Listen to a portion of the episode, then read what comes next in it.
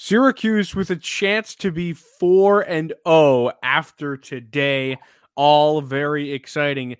Please, I hope you're going to be there inside the J M A Dome tonight, seven p.m., Friday Night Lights. The whole country is watching Syracuse trying to get a win over Virginia. We'll talk about it on Locked On Syracuse. It's right now. Our Locked On Syracuse, your daily podcast on the Syracuse Orange, part of the Locked On Podcast Network, your team every day.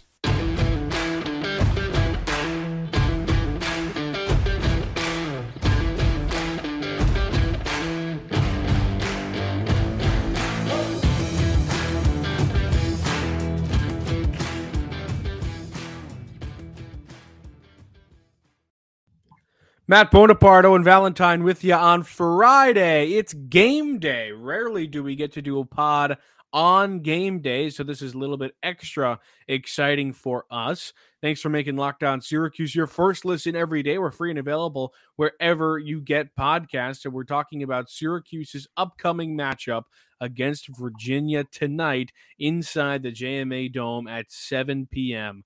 Please, if you're in the Syracuse area, pack the Dome. Uh, the whole country has a chance to see what Orange Nation has to offer. We're hoping that first digit is a four when they talk about attendance, and we're not talking four thousand. Uh, so let's talk about this game. We kind of did a little bit of, of recon yesterday with our interview. We prefaced what Virginia is as a team uh, the day before that. Now we're going to kind of put those two things together. Uh, with the things we'd like to see in this game from Syracuse. First one I'll start is I want to see Damian Alford catch more than one pass. He's only caught one pass the entire season, and that was the dot that Garrett Schrader threw to him in the UConn game that really looked what the closest thing to an N F L pass I think Schrader has ever thrown in a Syracuse uniform. So a dime. Yeah, I mean, that was a really, really good pass. And against Purdue, Alford had a really great catch. His whole foot just wasn't in bounds, so it didn't count. Um, I truly do believe that Alford is the most talented receiver on the team. I really think uh, combined with his body and, and his ability to just moss receivers or corners, excuse me, he's fantastic, and, and he can really be that number one uh, and go up and get those balls and be that clutch guy and maybe even uh, move aside into that spot that Isaiah Jones maybe is left now that uh, he's out for the season. So um, I want to see Alford go out there and be a problem against the Virginia secondary and give Schrader targets all game so he doesn't have to run it every single play. I like when Schrader runs the ball because oftentimes it, it's a large chunk gain or it's a first down, but I like forty-seven-yard touchdowns more, which is what Alford's given us in one catch this season. Yeah, I think I see Alford slotting into that Isaiah Jones role a lot more than I see, you know, him slotting in as a wide receiver one. When all is said and done, I'm not as high on him as you are, but I don't want to say that as a knock on him by any means.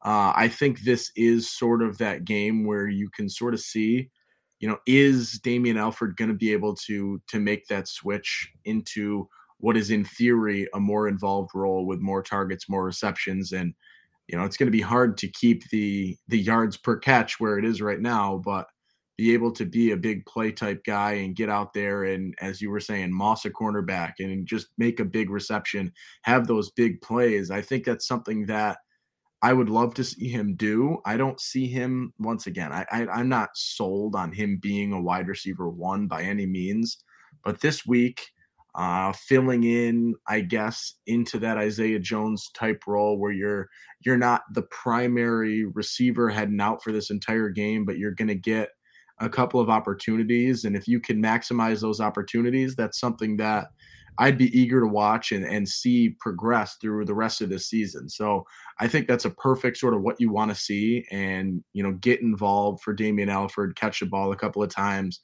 If it's a big play, I think that buys into your ability and all of that sort of argument that you have for, for his sort of true potential. Uh, but if they're not big plays and he is just a presence getting a couple of catches now, I think that's a really good stepping stone for for what his role could be the rest of the way. Yeah, Uh, I, I respect that. Uh, and when you have the rest of the receiver core being as good as it is, um, with Arondé Gadsden, of course, kind of stepping up last week, having the Arondé game where he pretty much saved the day with that last second touchdown and a touchdown earlier in that game. He is obviously going to be uh, in, in the mix there. He's obviously the tight end slash slot guy. Uh, but then there's also Devon Cooper and Courtney Jackson. So he's got competition. I just think Damian is too talented not to use. That's fair.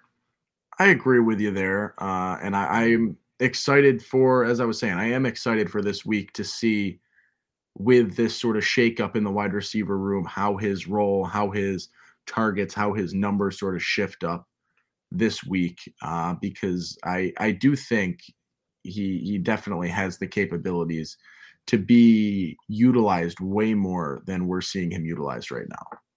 What do you got? Um, we ready to move on? I want to share. I, what do you got?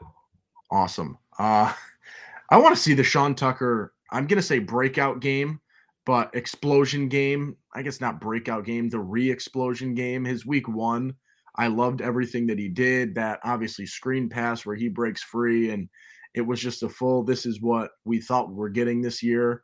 Uh, you've got last or two weeks ago against UConn, the I'm kind of pleased with my performance of one hundred twelve yards on what? You have twenty-seven attempts, so a little more than three yards a carry there. Uh, and then last week was was not what we're traditionally used to seeing out of him. And he's going for about two and change per carry. eighteen attempts for forty-two yards. I understand he is the focal point of defenses. That is what your your goal is, to stop him because of how he has gotten his fill for so long uh, and so frequently in his time as the R B one with Syracuse. I want to see that explosion one more time. I want one hundred forty at least in terms of total yards, a score. I'd even bump that to two scores to really consider it an explosion game. Uh, but I want to see him come out and do what we know he can do again, uh, just because I've sort of seen these last two weeks, and it's a good sign that Syracuse has been successful, even though he has not necessarily been as successful. I would love to see Sean have a week this week where even though you're still the focal point of the defense and you are still the priority one is to shut down Sean Tucker, I would love to see him get his fill, uh, sort of get back in that rhythm, and have a game like in week one and like all of last season that we just got, you know, so used to uh, seeing him play at that level. Yeah, we really haven't seen him do it uh, since game one this year, because game two, he was fine. Um, I mean, honestly, the stats are better than I remember the game. He rushed for one hundred twelve yards on twenty-seven carries, which is yeah. over four yards per carry, which is fantastic, but off? maybe not what? I think I said three, so I'm glad it's four. That's a better number. Oh, um, yeah. I mean, yeah, well, that's big. Um, and then in game one, of course, he had two touchdowns, one on the ground, one through the air, fourteen yeah. yards per catch, almost five yards per carry. So that's more of the Sean Tucker uh, that we're all used to. So I'm right there with you on that as well. I want to see Sean come out, and so does the rest of Orange Nation, uh, because when you buy your ticket, that's kind of what you're paying for. is to watch yeah. Sean Tucker just absolutely tarnish defenses. So uh, you, me, and the rest of uh, Syracuse fandom looking for Sean Tucker to explode against another defense in Virginia this week. All right, we're going to get to some questions we have heading into this game right after this ad from Underdog Fantasy. This episode is brought to you by Underdog Fantasy, the easiest place to spice up college football this year. You can make a pick'em for this weekend. Take something like Drake May uh, from U N C, higher than two forty-five or two fifty-four and a half passing yards against Notre Dame. You could take Drew Pyne, the opposing quarterback, lower than two seventeen in the half. Uh, or how about Louisville quarterback? Somebody Syracuse has seen over ninety-five yards uh, and a half, or over ninety-five and a half rushing yards. Uh, anything like that works.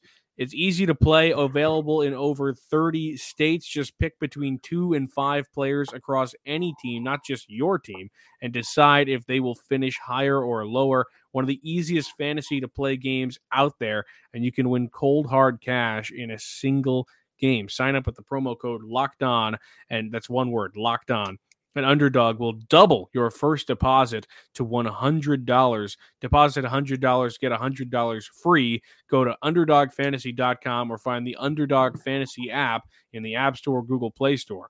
Uh, that's Underdog Fantasy, promo code Locked On. Again, one word, Locked On. Get in on the college football pick'em action today. Okay, Owen. Uh, we continue here on Locked On Syracuse. Matt Bonaparte, Owen Valentine breaking down Syracuse, Virginia game night tonight. Very exciting.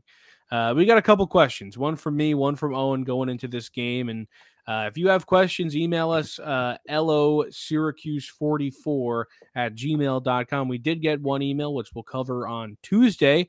Uh, but hey, email us if you've got questions heading into games you want answered. We're happy to answer it on the pod or just email you back. So we'd love to see you. Uh, and if you're not following us on Twitter, at L O underscore Syracuse for that. But hey, let's talk questions going into this game. Mine is, which Garrett Schrader are we going to get against Virginia? He has been fantastic this season. That's undeniable.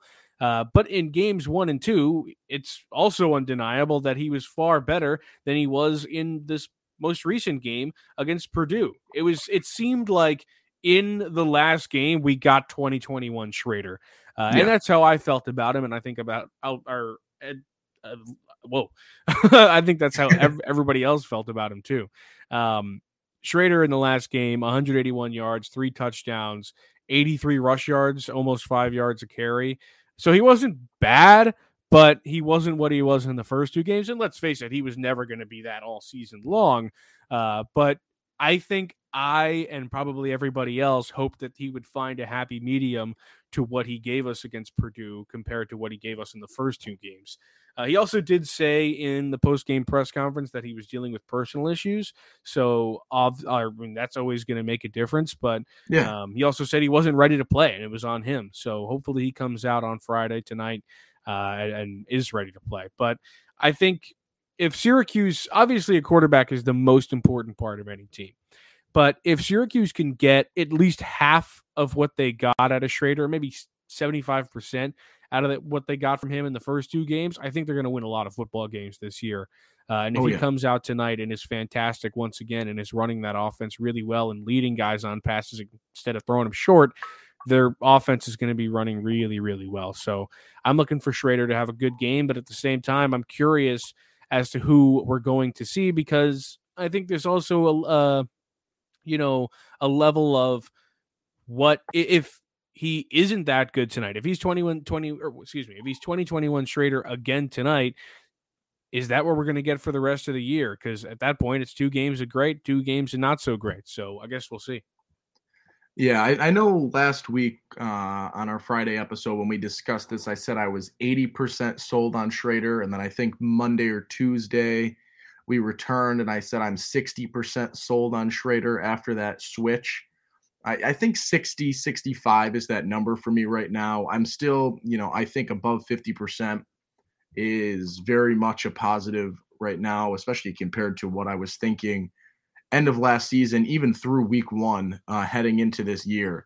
Uh, so he is still, I guess, yes, he's trending downward because of last week's performance, but still trending up compared to what I was thinking in preseason camp and, and all up until, you know, those first snaps, uh, week one in the Dome against Louisville. So I, I'm still on the up and up with him and, and sold right now for the most part. Um, but this is a really, really telling week. And as you say, what Schrader is going to show up in this game. twenty twenty-one Schrader was, you know, just miserable, like, to watch. It was not fun. It was not entertaining. It was just, it was tedious. Was a, and yes, that has a lot to do with a, a struggling line, struggling line, struggling play calling, right? We talk about uh, the lack of tight end usage, the lack of men in motion. Seems like every week now we get a Mike Glennon video on Twitter talking about how awesome Syracuse's results have been by putting men in motion. So this is going to be better by all means for Schrader, but we saw last week it was it was not the same guy throwing the ball, it looked like, and it, it seemed like, you know, he just wasn't right there, missing throws, not timing perfectly, just not making the decisions that it seemed like in weeks one and two he was able to make much easier and uh, much more effectively. Uh, so to see the decision-making take that dip last week brought some questions as well. I think this is going to be a different Schrader, back to, you know, more similar to weeks one and two. Okay, I'm glad you're high on him. Week one and two, Schrader, every week to be that exact level? I don't think so. Um, but if he can come out and and ball out for a while in this game and play to the level or close to the level that we saw him early on, uh, outside of last week, I, I think this is very much a, a continued rise in terms of my confidence meter in Garrett Schrader. All right. I like that. What's your question? My question is, how does Garrett Williams show up against another top receiver this week? Uh, last week, a really, really tall task in Purdue's Charlie Jones, who who got his fill, matched up against Garrett Williams by all means. one hundred eighty-eight yards and a touchdown. Uh, especially, it seemed late in that fourth quarter, uh, in the second half, it seemed like Charlie Jones was having his way uh, on Garrett Williams. That is not to say that, you know, Williams played a god-awful game by any means. He got his he did get toasted a couple times, though. But he did. He got burnt a couple of times in single coverage, and and that is sort of what you're you're looking at. I mean, you know, I'll give him the nod. He had two pass breakups, so he's he made a couple of plays in this game. It was just a couple of moments, uh, and it, you don't want it to happen, but it can happen when you're playing the level of receiver talent that you saw in Charlie Jones last week. So I want to see, you know, you're playing another top-tier receiver this week in Keaton Thompson with Virginia. How do you show out this time around uh, in one-on-one coverage, in just, you know, this entire game as a whole? I would love to see him rise up to the occasion and say, you know what, that last week getting burnt once or twice, that's not what we're going to do. That's not what is me. That is not the Garrett Williams way, uh, and play some lockdown on Keaton Thompson. It is interesting. You know, Babers was talking about Thompson in the press conference this week and talking about how just difficult he is to guard. And I think it was, he said, we don't have anyone that can jump with him. Uh, so those, especially in, in red zone territory and, you know, a fifty-fifty ball up in the air, that is where uh, I think Thompson has the edge. But I think in coverage early on, I think Williams has that sort of earlier edge uh, where he can lock down for a little bit, uh, bit, a little bit longer at least. So this is, This is sort of my big question. I would love to see him bounce back and play a really, really solid game and lock up one of, you know, as we talked about, three pretty solid Virginia receiving threats. Uh, if he can do his job on one side, I'm confident in Deuce on the other side. Uh, and I think that it is going to continue to be a very, very difficult situation for Brennan Armstrong to, to make that jump uh, from a struggling first couple of weeks to having a really strong performance against Syracuse. Is going to be all but impossible if if Williams and Deuce are doing their jobs on uh, on the our, or the wide receiver one and two. Yeah, and uh, Keaton's got four inches on Garrett. Keaton yeah. is six foot four, two fifteen. Garrett Williams six foot, one ninety. So he's just a bigger human being. Uh, and, and, I mean, I think a lot of their game plan is going to be going to Keaton. I mean, they saw what Charlie Jones did to Garrett last week. And don't get me wrong, I think Garrett played be- better than a lot of people gave him credit, just because yes, Syracuse is a team that is always going to leave you on an island. Like, if you want to go and play in college football and be on an island and there's no help, go to Syracuse University. That's what you're going to get. You're going to be a lone corner. It's just that's what happens. We're D B U. It's just how it works. Uh, but, you know, with that comes getting burned sometimes. Yes. And, and that's exactly what Charlie Jones did. He went out there and he showed that he's an N F L player. Uh, and Keaton Thompson has a great N F L body. And, and if he goes out there and Brennan Armstrong throws jump balls, it's going to be tough to guard him. Uh, I think Garrett's really, really talented. I think he deserves to be the number one on the team and everything. But um, I also think that Keaton could make a statement in this game. So we'll see. Uh, I still have faith in, in Garrett, and I think that he'll, he's yeah. going to play really well, but you got to be wary of what Keaton can do. one hundred percent. Okay. I think that's what we'll be looking for, and that's, you know, why it's it's highlighted as my question right now. How can you bounce back after a week that, even though you weren't terrible, you were not at your best because you got burnt a couple of times? Yeah. All righty. Let's get to some keys and predictions for this game.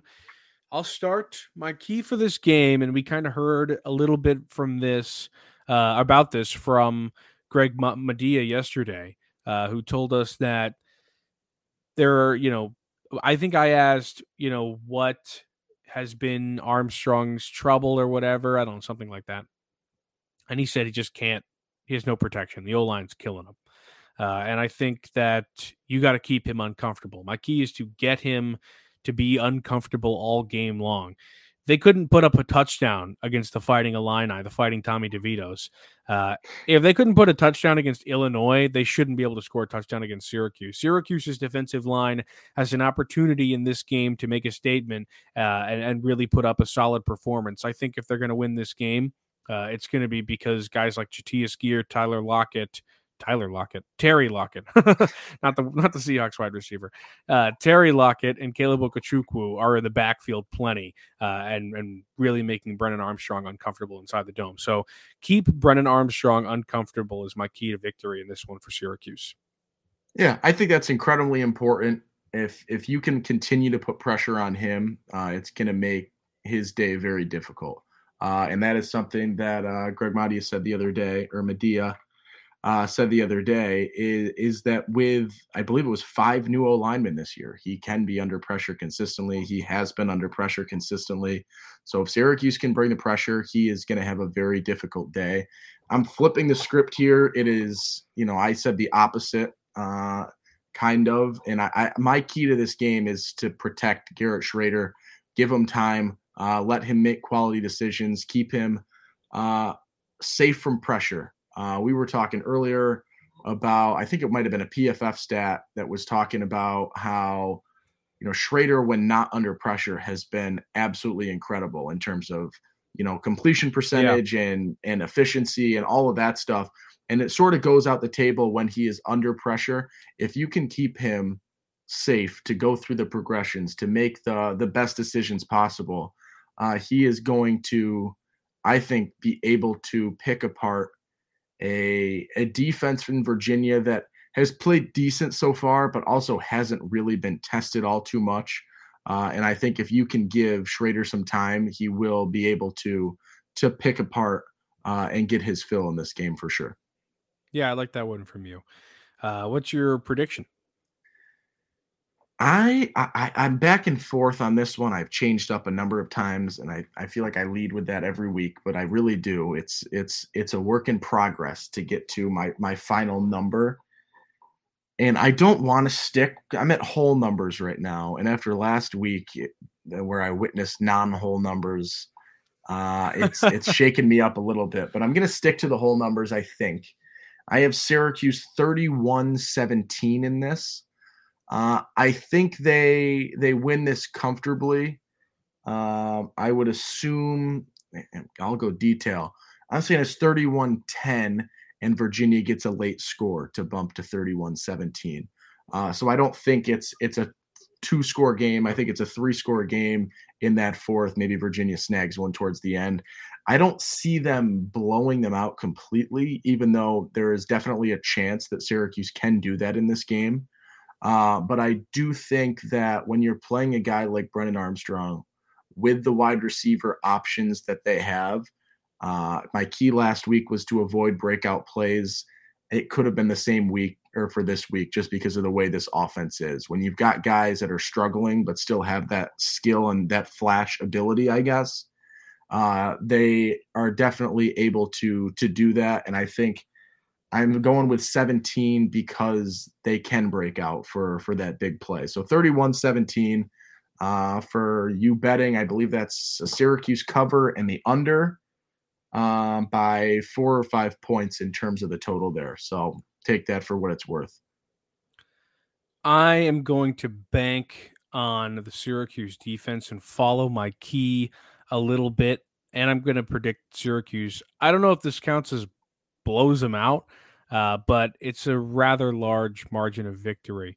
Um, I'm going to go, hold on, I got to make sure the math works. I'm going to go thirty-one seven in this game.